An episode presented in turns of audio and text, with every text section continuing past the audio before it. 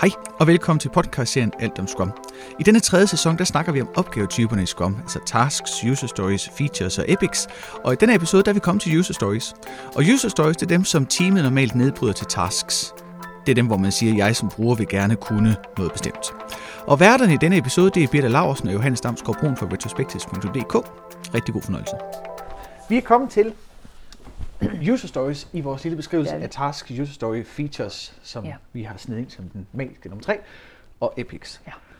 Og user stories er sådan en sjov størrelse, fordi at den er jo større end task, Ja.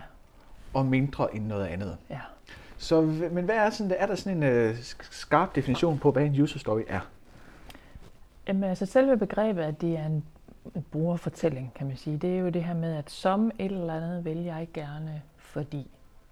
Så, Ja. så selve user storyen skal gerne formuleres sådan, så alle kan forstå, hvad er det egentlig en øh, dyrlæge får ud af det her, der bliver lavet i hans system, når Ja. han er færdig.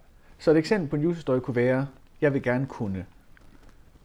Som dyrlæge vil jeg gerne kunne registrere det medicin, jeg bruger på, ude ved besøg hos en landmand, så jeg overholder loven. Jeg ved det ikke. For eksempel, ja. Ja.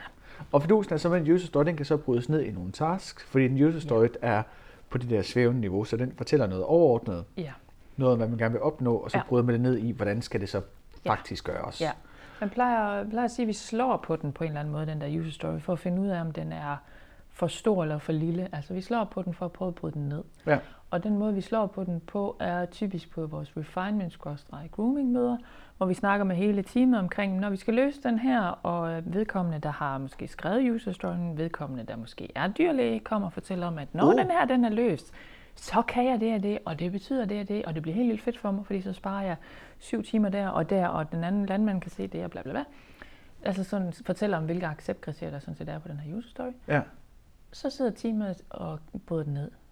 Og er, der nogle, er der nogle regler for, hvor mange den skal brydes ned i? Nej. Eller Nej, hvor langt må en... Så det må bestå af alt fra 1 til 3 milliarder tasks. Det kunne man godt sige, ja, men det, der, jo, det, var, det var forkert at sige nej, fordi den regel, der sådan set er, det er, at den user story skal gerne kunne løse af det pågældende team inden for det sprint.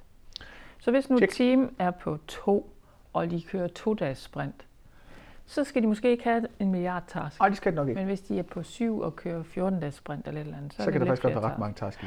Kan man godt kun have en, en user story i en sprint? Kan, den godt, kan en user story godt være så stor, at den fylder en hel sprint ud? Ja.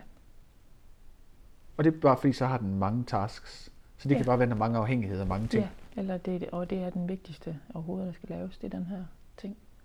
Ja, så user story, det kan være alt fra altså mindre ting, man gerne vil, til ret store, komplekse, nye ting, der skal udvikles, gøres. Jamen ty- typisk sker der det, at man, jo bryder ned og finder ud af, at det ikke er brudt nok ned.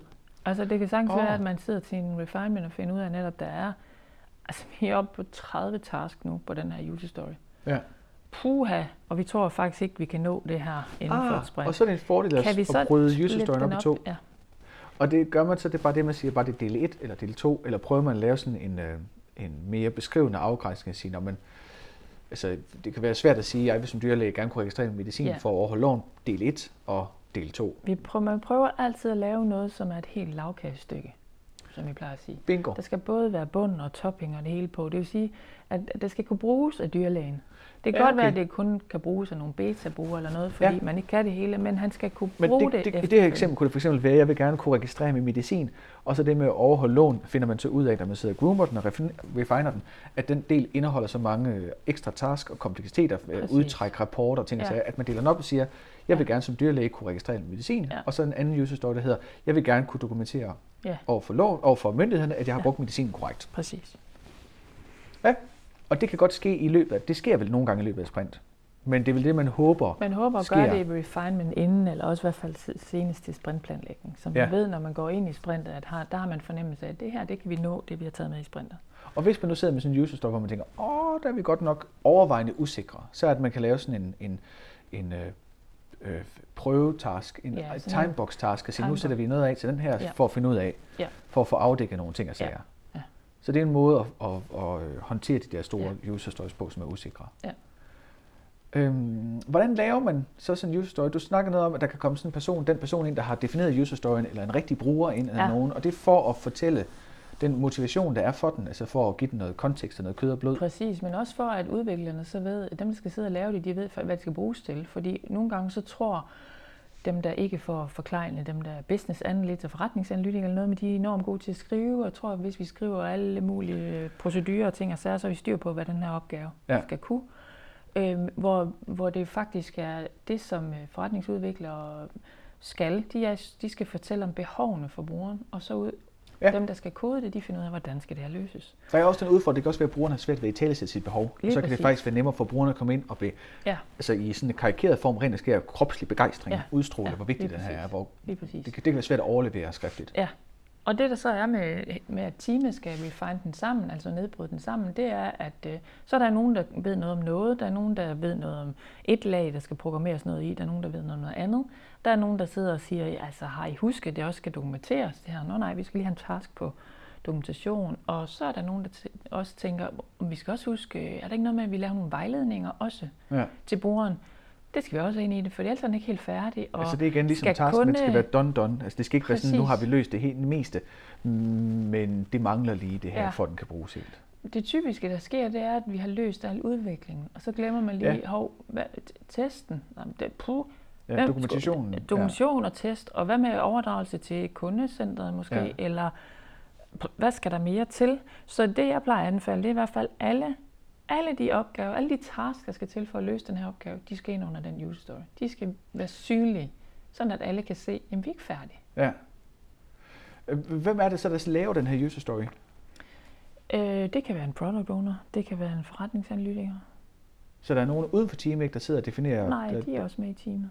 Jo, men ikke øh, af udviklerne, vel sagt. Nej, ikke? Altså- udviklerne sidder ikke og beskriver behov Nej, så de, de, for, det, er dem, det er dem, der er med til at nedbryde den. Så det er teamet, ja. man skal instruere i, at de skal ja. tage højde for, ja det her store, eller de her mange øh, ja. forskellige mulige... Der bliver nogle gange lavet sådan nogle checklister til de der refinements, ja. fordi det er forskelligt fra team til team. Det kan være, hvis man laver noget i et eller andet produkt, hvor der netop er en kundecenter omkring, som man så skal have en vejledning til, eller... Ja.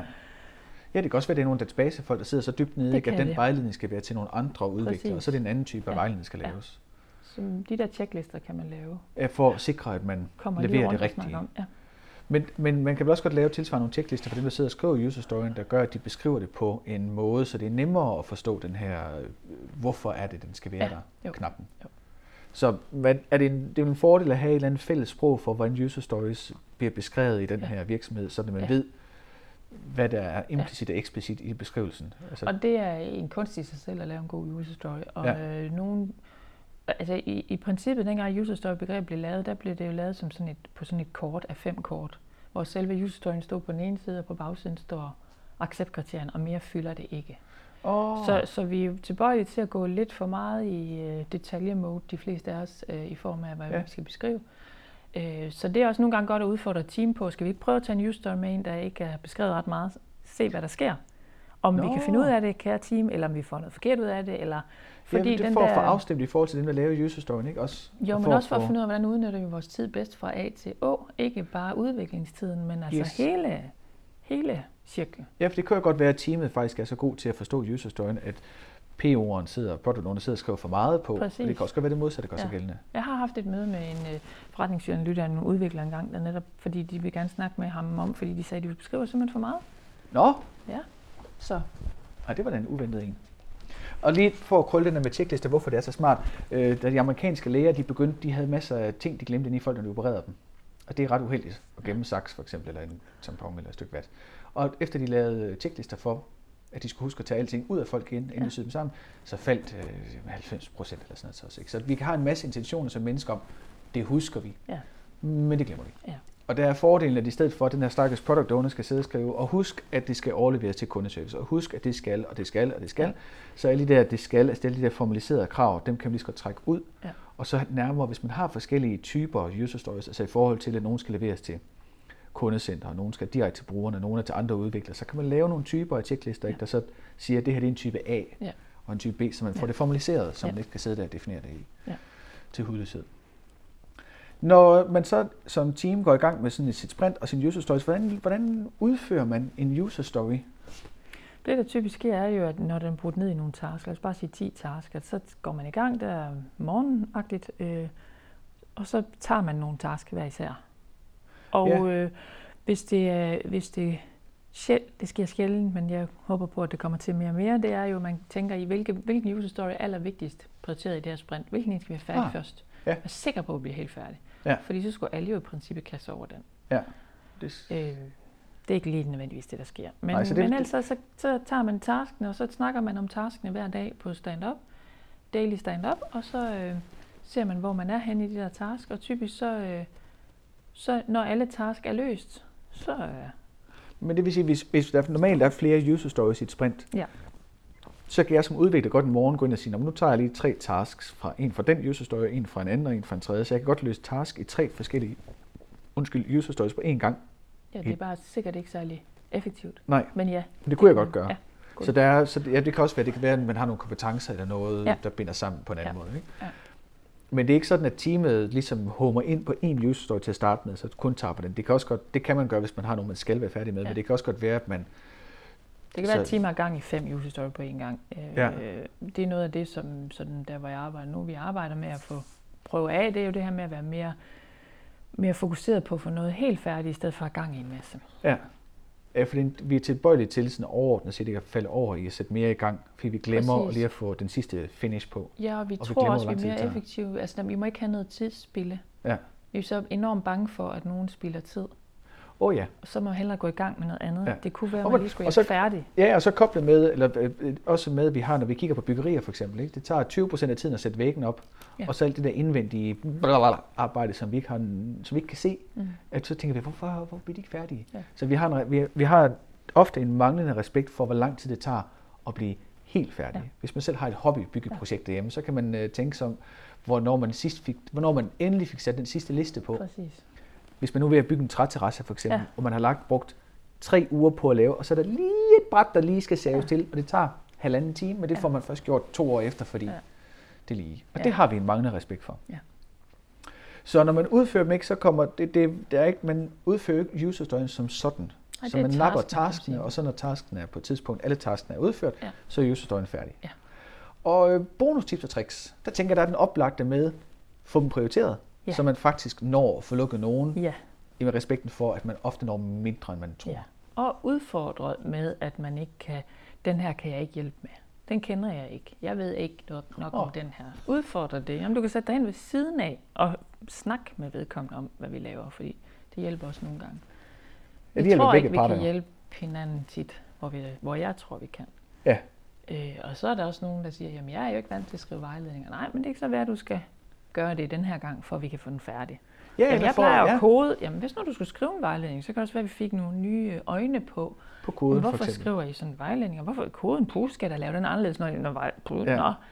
Jeg har valgt at sætte fem knapper lige ved siden af hinanden, men Ja. i min vejledning kan jeg så ikke uddifferentiere, hvad for en knap man skal trykke Ja, på. Måske det- jeg skulle Ja, gøre et eller andet, så de så, øh, så det synes jeg, man skal udfordre.